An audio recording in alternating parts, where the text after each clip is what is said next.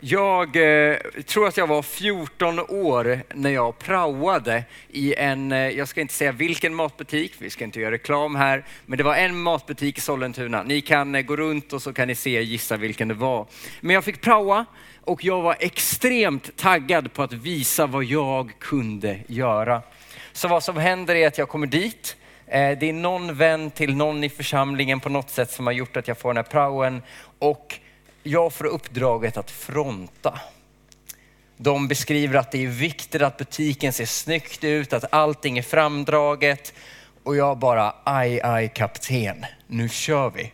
Jag tror klockan var åtta på morgonen och jag började och sen körde jag och körde och jobbade och jobbade och jobbade och till slut så blev jag nog både kissnödig och hungrig samtidigt så jag smög iväg, eh, gick på toa och åt typ på en tio minuter, en kvart, tillbaka ut och fronta, fronta, fronta, fronta fram tills dagen var slut. Jag kom hem helt slut.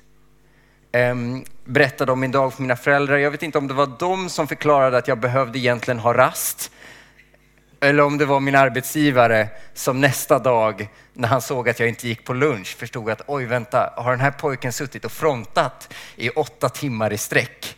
Um, jag var ganska liksom girig på att nu ska jag visa framfötterna och nu kör vi. Uh, och det var bra kortsiktigt. Men oj vad god den där rasten var. Efter jag hade fått eh, jobba några timmar och sen sätta mig ner och förstå att det är okej okay att ta det lugnt en halvtimme. Eh, om ni inte har testat, så gå till en matbutik, fronta in åtta timmar och känn hur det känns utan rast. Eh, jag tror de blir jätteglada. Eh, Jesus kallar ju sina lärjungar till att följa honom. Han gör ofta personliga inbjudningar, kom och följ mig. Och de får liksom vandra bredvid och lära sig av det som han gör. Han predikar, han ber för sjuka.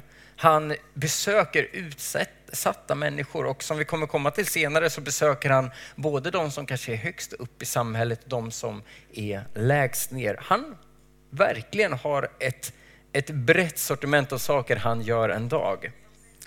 Och sen kallar han ut lärjungarna och säger, nu ska ni gå ut och göra det jag har gjort. De går ut två och två och så eh, för några veckor sedan minns jag att vi pratade om hur Guds frid kan få följa med oss när vi går ut i världen. Att den inte är fast här. Men sen så händer det ju då att de går ut två och två, de är ute i flera dagar, de arbetar jättehårt, de kommer fram till Jesus, kommer äntligen tillbaka och så hoppar vi in i Markus evangeliet kapitel 6, vers 30. Då står det så här.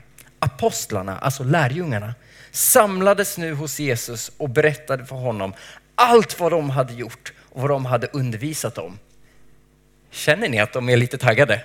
Jag ser nästan att de springer fram och bara Jesus. Och så börjar de berätta och så vidare så är hans direkta respons. Han sa till dem, kom med till en öde plats där ni kan få vara ensamma och vila er lite. Det var så många som kom och gick så att de fick inte ens tid att äta. De gav sig av i en båt till en öde plats för att få vara för sig själva. Har du någonsin lärt någon att göra någonting? Alltså typ, eh, eh, jag är kampsportstränare på min fritid. Eh, det, det händer någonting när man säger, börjar lära en ungdom att göra något kast eller något annat och de totalt misslyckas. Man ser hur det blir så här. Så korrigerar man lite och så gör de någonting igen och så blir det lite bättre och sen plötsligt sitter det. Då är det ju ofta glädje och, och den här, de kollar upp och bara, det funkade. Jag vet, du kanske har ett eget minne om du har lärt någon spela något instrument eller hur man gör någonting i någon Excel-ark. Om det är någon som kan något om Excel-ark så behöver jag hjälp sen. Lite tips kan behövas.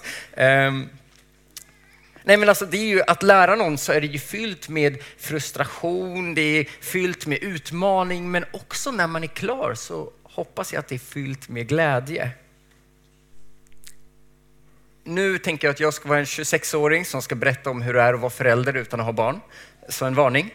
Men jag tänker att de föräldrar som jag känner, känner ofta till sina barn, liksom deras rytm på något sätt. Man vet att om en timme ungefär kommer nog mitt barn bli lite hungrig. Eller, oh, den kommer behöva vila. Ofta så ser jag folk, eh, föräldrar som jobbar lite förebyggande. Inte för att det alltid går. Det här var inte planerat så att ni vet. Eh, men jag vet att man också tänker lite så här, man börjar tänka om sin dag har jag märkt. Okej, okay, vi ser till att vi har med oss de här sakerna. Okej, okay, vi gör det här och det här. Bara för att försöka kunna vara nära till hands. Och jag tror att Jesus här är lite förebyggande. När hans första respons är kom, vi går till en stilla plats så att ni får vila er lite. Om vi går tillbaka till min kampsportsvärld så hade jag nog den fysiskt jobbigaste utmaningen för ett och ett halvt år sedan. Det var två timmar och en kvart av körande rakt in i väggen 100 procent. Och jag minns att efter en och en halv timme så var jag inför en av de största utmaningarna. Tre minuter av intensiv match, tre minuter vila. Tre minuter intensiv match och så skulle man hålla på så där fram tills man inte längre var så färgad i ansiktet utan bara helt totalt blek. Jag kunde inte tänka så mycket vid det tillfället, men jag minns att min tränare gick fram till mig efter att jag hade gått av mattan och skulle nu vila. Min första instinkt var bara att lägga mig på marken. Men han kollade på mig och sa, William, nu vi ser ut som vi har sådana morgonrockar på oss och något bälte, så han bara, ta av bältet, häng det runt nacken, ut med tandskyddet, vandra några varv. När det har gått två minuter, sätt på dig igen, förbered dig och sen gå in. För han visste att det här kommer nog hjälpa. Och jag tänkte, jag vet inte varför, men jag var för trött för att argumentera. Men så märkte jag att när jag följde hans instruktioner så var det som att den här vandringen förberedde mig för det jag skulle gå in i om en minut senare. Han visste att vi behöver återhämta oss så snabbt som möjligt så att du sen kan gå in i någonting igen. Det fanns på något sätt en, en effektiv vila i det. Det var en väldigt kul dag, ska jag bara säga. Och efter det så blev det många dagar vila. Eh, jag hade ont i hela kroppen, men det var väldigt roligt. Kring det här bibelordet när Jesus sa kom vi går till en stilla plats och vilar, så säger en pastor som heter Sean Thomas det här. It is significant that Jesus did not say, okay man, that's great work. Now get right back out there and do it again. No, he knows that they need, they need the rest after their time in ministry. So he commanded them to come away with him to rest for a while before he sent them back out again. Alltså yes, eh, den här Tom då, då, han säger det är signifikant, det är jätteviktigt att Jesus respons inte är du har kört på jättebra, du har arbetat hårt, super, gå ut och gör det exakt sådär igen. Han säger inte, du har kört på jättemycket, du har gjort ett hårt arbete, du måste gå ut och producera samma sak igen. Utan det är viktigt att Jesus första respons är, okej, okay, bra jobbat. Men välkommen in i vilan. Välkommen in att andas in och ta det lugnt. Jag tror att det finns en nedlagd rytm i skapelsen. I början av Bibeln kan vi läsa om hur Gud skapade världen på sju dagar. Eh, vare sig om det är bokstavligt eller om det är mer metaforiskt det tycker vi olika om i den här kyrkan och, och, du är välkommen att tänka olika kring den frågan. Det är skönt att vi kan tycka olika och ändå vara på gudstjänst tillsammans. Men det verkar finnas en rytm. För Gud skapar på sex stycken dagar. Men på den sjunde dagen vilar han. Och ändå säger vi att Gud skapade världen på sju dagar. Jo, men för att vilan är en del av Guds skapande. Det verkar finnas en rytm, en balans mellan att vara inne i arbete och sen komma ut i vila. Jag tycker att det är svårt att vila ibland. Ett specifikt exempel är när jag har varit förkyld eller är förkyld. Det värsta som kan hända, tycker jag. Speciellt, jag var riktigt förkyld häromveckan, nej, inte häromveckan, för ett tag sedan. För då hade jag ju faktiskt 38 grader feber. Vad kämpigt. Och första dagen är ändå helt okej, okay. man kan sova och man vilar. Andra dagen också. Men vid dag fyra tycker jag det blir lite jobbigt att vila. För att jag blir liksom rastlös. Jag har inte gjort någonting. Men jag vet att jag måste sova, men det går inte att sova för att min kropp har, den är tillräckligt frisk för att vilja göra saker, eh, men inte tillräckligt frisk för att ha gjort dem.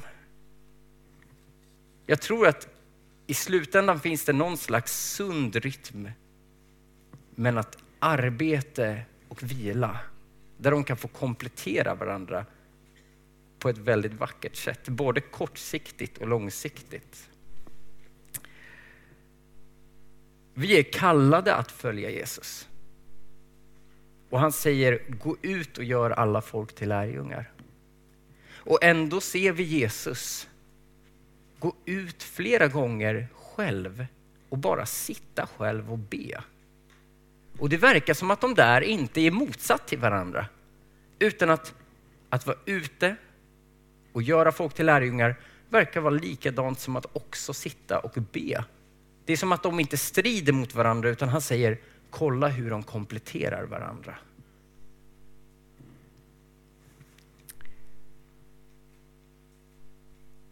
Tänk er lärarna, lärjungarna hur taggade de var. De har varit ute och predikat och de har ju sett Jesus göra det och sen själva står de där och bara, Jesus är inte ens här. Men ändå så blir folk helade. Jesus blir inte här, så ändå märker vi att människor som har burit på mörker får ljus inom sig. Och de kommer verkligen springandes till Jesus och bara, Jesus!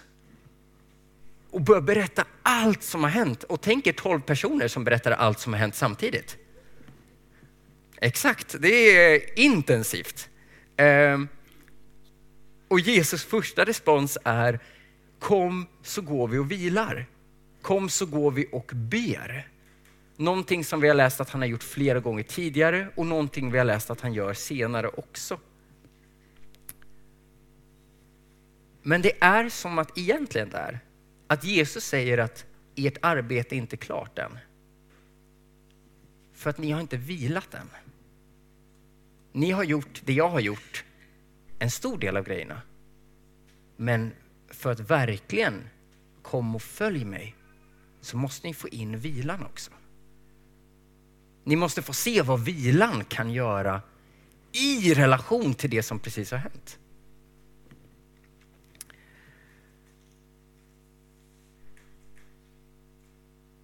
Jesus går ut till folk och möter folk, men han söker också Gud i ensamhet. Jag tror att det verkligen kan finnas, att man kan få kraft av att komma inför Gud och vila. Vare sig om det är några minuter varje dag, eh, några, någon halvtimme i veckan, någon dag i månaden eller om året. Så tror jag att det finns en rytm som vi är kallade in i. Av absolut att arbeta, men också av vila. Men jag tror att det här inte bara är någon slags självhjälpsgrej för att man ska orka med sin vardag. Jag tror att det inte är bara till för att nu ska vi vila så att jag kan gå till jobbet imorgon. Och jag tror att det är mer än så. En tanke som utmanar mig. För att i min hjärna så tänker jag lätt, vila behöver jag för att kunna jobba. Men jag tror att det finns en, en djupare del i vilan också där jag kan få lära mig någonting om Gud. Jag... Eh, ja, men tanken som, som utmanar mig är att faktiskt Gud tycker om mitt sällskap. Alltså Gud tycker om att bara vara med mig. Inte bara arbetsgivar-Gud som säger William, jättebra att du är pastor. Jag tycker om de där äh, 38,25 timmarna du gör plus lite mer, utan att Gud faktiskt tycker om bara ditt sällskap som person. Ett sällskap som är när man bara är. Inte när man producerar, inte när man konsumerar eller något annat, utan bara att få vara inför Gud. Det beskrivs i Bibeln om hur Jesus var på middagar hos de eh, högst uppsatta i samhället och hos de som var lägst ner i samhället. Och jag tror att de där festerna var riktigt roliga. För annars tror jag inte folk skulle strömma runt omkring. Jag tror att Jesus skrattade, jag tror att han skämtade, jag tror att han pratade om intressanta saker. Jag tror att människor kunde relatera till honom. Och jag tror att Gud, att Jesus är intresserad av dig. Av ditt sällskap. Av att bara få vara. Jag, eh, eh, när jag har jobbat lite för mycket eller varit igång för mycket så märker jag att det är svårt att vila ibland. För så fort jag lägger mig ner så tänker jag, vad kommer hända? Det är lätt att tänka, vad ska jag göra? Det måste lösas någonting. Ja, just det, jag har inte tvättat fönstren eller jag har inte gjort de här grejerna.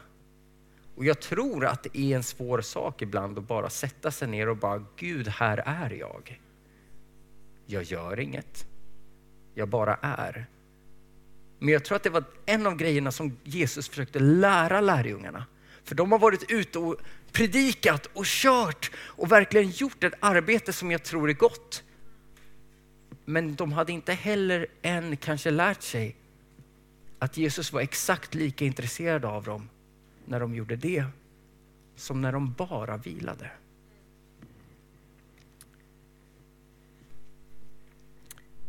Gud är inte bara en arbetsgivare. Jag eh, tycker om eh, eh, läger. Det tycker jag är spännande. Vi åkte på Trysilläger förra året. Eh, det blir väldigt intensivt, man får åka mycket skidor, eh, äta mycket mat. Tack Mia och Martin som lagade mat åt 40 personer en hel vecka. Eh, det händer något dock på lägren. För att vi får vila tillsammans.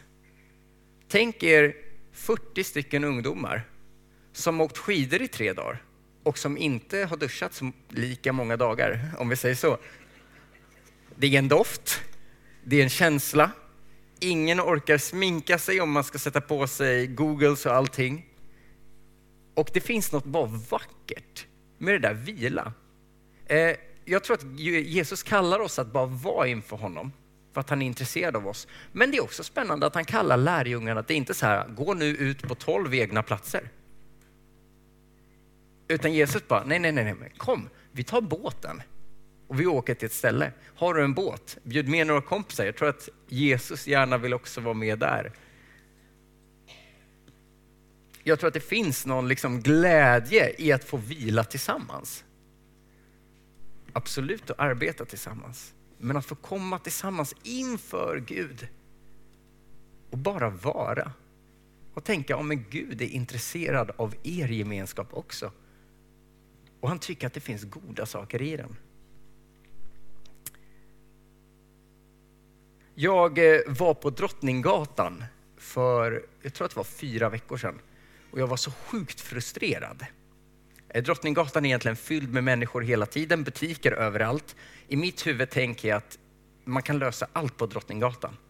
Men jag var frustrerad för att klockan var efter, klockan var efter sex en söndag och skobutiken hade stängt. Och jag kunde inte hämta ut mina lagade skor. Jag var så frustrerad att det, det inte var tillgängligt. Jag bara, vadå? Hur kan de bara ha öppet till klockan 18 en söndag?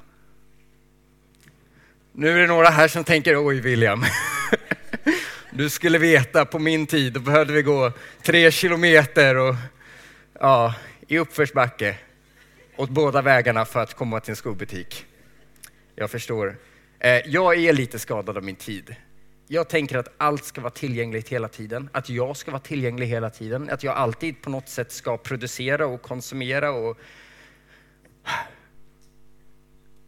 och jag tror att den där tanken av att irritation över att Drottninggatan har stängt klockan 18 en söndag. Jag tror att det inte är en, en god tanke som jag är stolt över. Utan jag nog ska byta ut den mot att, ja men Gud kanske har en rytm. Det kanske inte var läge att jag ska gå och byta mina skor en söndag klockan 19.30. Utan att jag faktiskt bara ska ha en tid där nu vilar jag. Eh, en, en lärare till mig sa en gång att det var ganska gött att vara bonde förr i tiden för att när du väl hade sått så kunde du inte göra något mer än att vänta. Men jag finner mig själv ofta försöka hjälpa de här rötterna neråt. Om jag kanske hugger lite spaden i marken lite mer. Eller liksom vattnar lite mer. Men ibland behöver man bara vänta. Man har gjort ett arbete men det finns en väntan innan något händer. Det finns en rytm.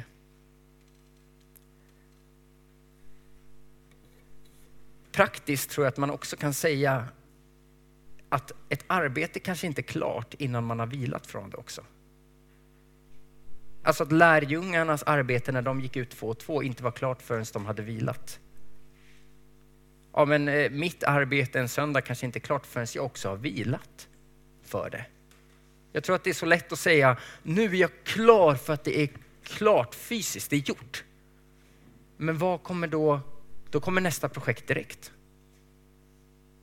Och jag tror att man kan tänka stort och smått. Jag kommer inte ge exakt praktiska exempel. Ni har olika liv än mig och jag har olika liv än er och ni har olika liv emellan er. Men jag tror att vi verkligen kan liksom implementera att okej, okay, för att bli klar med något, då kanske jag också måste vila inför det, eller efter det. Och kanske till och med vila inför.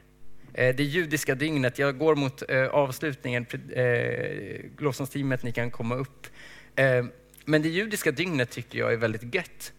För att en ny dag börjar när de tre första stjärnorna på kvällen syns. Det första man gör är att käka, ha gemenskap och sova. Det är starten på dagen.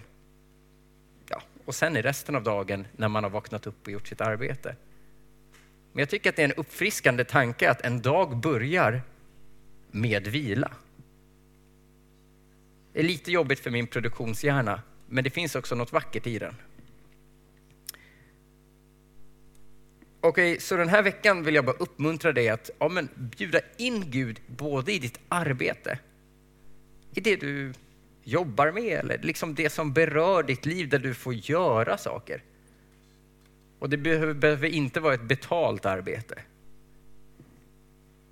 Men också bjuda in Gud i din vila. Både säga Gud, jag är här. Var med i bön. Vad vill du lära mig? Vad finns det? Kan vi bara vara en stund?